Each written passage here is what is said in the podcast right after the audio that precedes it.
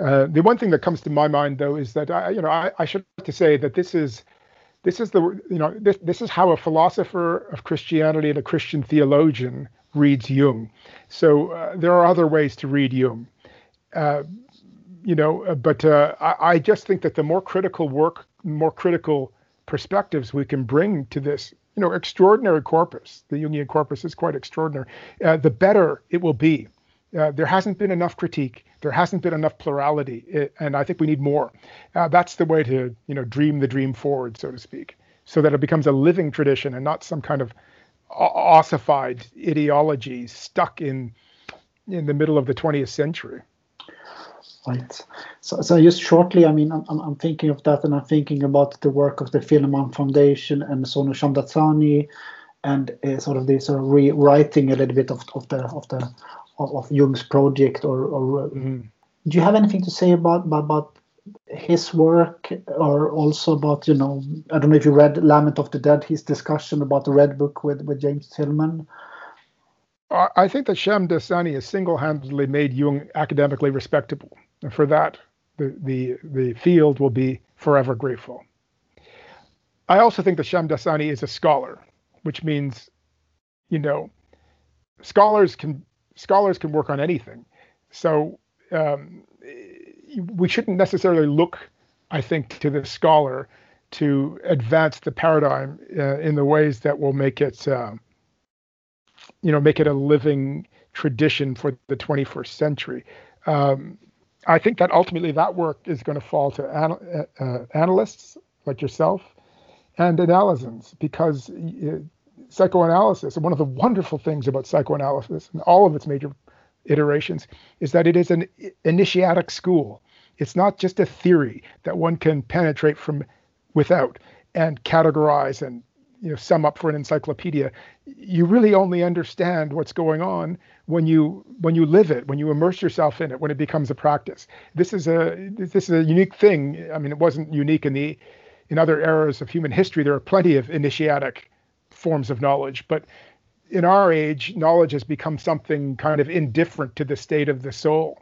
And that's not the case with psychology. So there, there's a reason why there is such a thing as a training uh, analysis. So I, I would look to the analytic context for the real transformation of the paradigm that will bring it into the next stage of its uh, of of its existence rather than the scholars. And then the scholars, like Shamdasani or like myself for that matter, we offer uh, we offer tools for sorting out uh, what's worth preserving and what isn't in the tradition. Or you know, not everything Jung said is uh, uh as important as every. You know, so, so some things are more important than others, and there are places where he's he's just he's just done some sloppy work, and we should just sort of recognize that that there are there, there are places where we really need to bring the scholar in in order to correct the uh, understandable limitations of the founder. Uh, and and uh, do you feel like the or think that the um, publication of the red book and the black books in any way should make us think differently about Jung or Jung's project, or how's your view on that? I actually thought that was. I mean, I was at the. I was training. So were you when the the the red book was published. There was such hype around that and I got caught up with it. And I even ordered one of the big books, and I have it in my shelf. This massive book, the biggest book I own. Uh, I can't say that it changed anything, because that was the Jung that caught my attention as a young man. You know, when I read Memories, Dreams, and Reflections, and I did read the appendices to the Seven Sermons of the Dead uh, I, you know, I was completely wrapped up in in this project of active imagination and the way that uh, the inner figures became real for him. So what the Red Book did is it just underscored how central that really is to Jungian psychology. But didn't we always know that?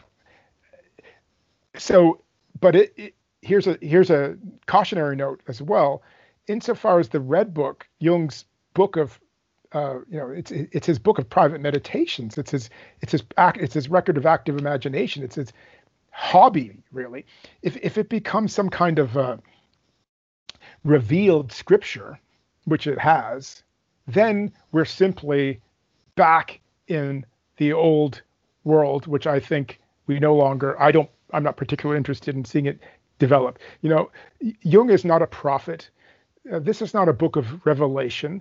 This is not the third testament, you know, to be added uh, after the New Testament.